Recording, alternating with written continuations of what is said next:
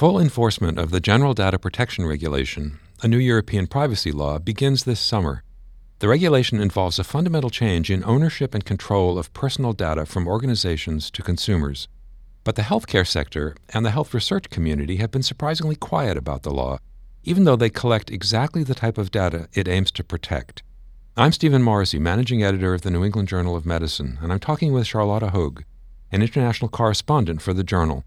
Dr. Haug has written a perspective article about the General Data Protection Regulation and what it means for the medical field.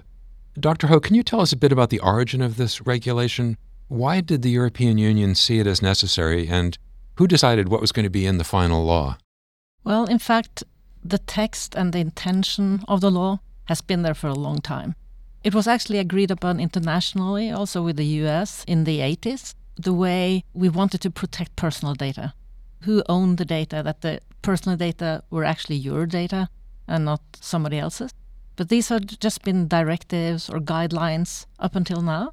And then about four years ago, the EU decided that they needed to write this into law to have it enforced. And two years ago, the law was enforced really. And then they gave a two year grace period. So it's not really that the law starts working now. It has already started, but it's now that you can get fined for not following this law. Given that grace period, that two years, what have organizations, including health systems, been doing to prepare for it? Surprisingly little. And so for us in Europe, over the last couple of months, I would say it has been a lot of stress because people realize, especially private companies, that this is for real. And they understand that at the very least, they need to have people's permission to use their data. And so you cannot go onto a website or access an app or anything right now in Europe without having to say, I agree on something. That's the very least. They have to make sure that they have consent. But the next phase will be if I, as a consumer or a patient, I can actually demand to know what kind of data are stored and how they intend to use it. And I can take that data away with me if I want to. So you say in your article actually that the regulation could lead to changes in consent for sharing data from clinical trials and could actually allow patients to erase their health records. So will those kinds of changes require an immediate shift in how health systems and researchers do their work or do you think there'll be a gradual transition? It will probably be a gradual transition, but I think it would be a good idea for health systems and for researchers to think really about what this law is about and if they give ownership to the patients or the consumers, what that would mean for them. Because, for example, I think in all over the world we are having huge problems with our health records. They are not speaking to each other, and it's just a very complicated system.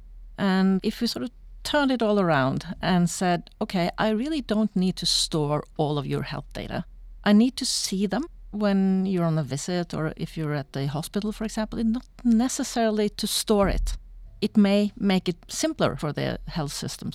For the researchers, on the other hand, it is a big change for those who have been considering the data their data. but that's sort of more like a mentality change. So, you talk about a key concept of the regulation, privacy by design. Is that the kind of thing that you were just talking about? Mm-hmm. It is about starting out with the privacy, not that that is something that comes afterwards as an afterthought.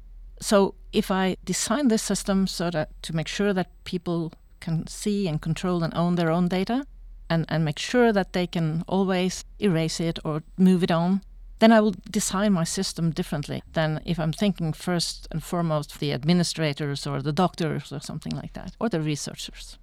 So I'm a researcher in, say, the United States, but some of my study participants are in Europe, or I'm working with co investigators who are in Europe. What does that mean for me? What do I have to do? You have to follow the European law for those patients at least. And so it's a guess, or you can sort of just think about how you want to do it. I guess you can say that for participants here in the US, it's not necessary. But then you could look at it the other way too and say, what if I just turned my whole thinking around and started thinking about it like that? maybe it can be very interesting from a research perspective. It's just it's different, but it could be actually quite interesting to have the patients participate more. Is that what will happen? Do you think that on the one hand it will lead to fewer people being willing to participate in trials, fewer public health data available for researchers, or do you think that patients are going to become more engaged and are going to want to share their data because they own it? I would think the last one. And remember back from the data sharing conference or meeting we had here at the journal last year, the patients there were very willing to share their data, but they wanted to know what happened to that data.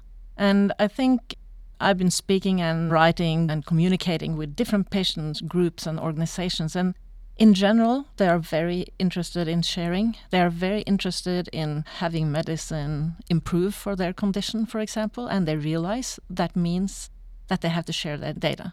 But this is, of course, also different between different patients groups. The strong patients organizations, usually chronic diseases, they really see that they could contribute, you know, because there's not much treatment, for example.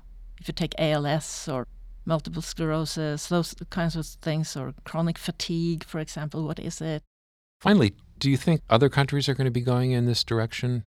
Actually, the Chinese government has written a law that I haven't read it in Chinese, of course, but I have read about it, and it's similar or even stricter than the European law. It's not yet enforced, and I don't know when it will be enforced, but I think everything that has happened around data on the internet and all that, the misuse of data, has made governments and organizations and people aware that personal data are very personal, and I think the best person is you to protect it.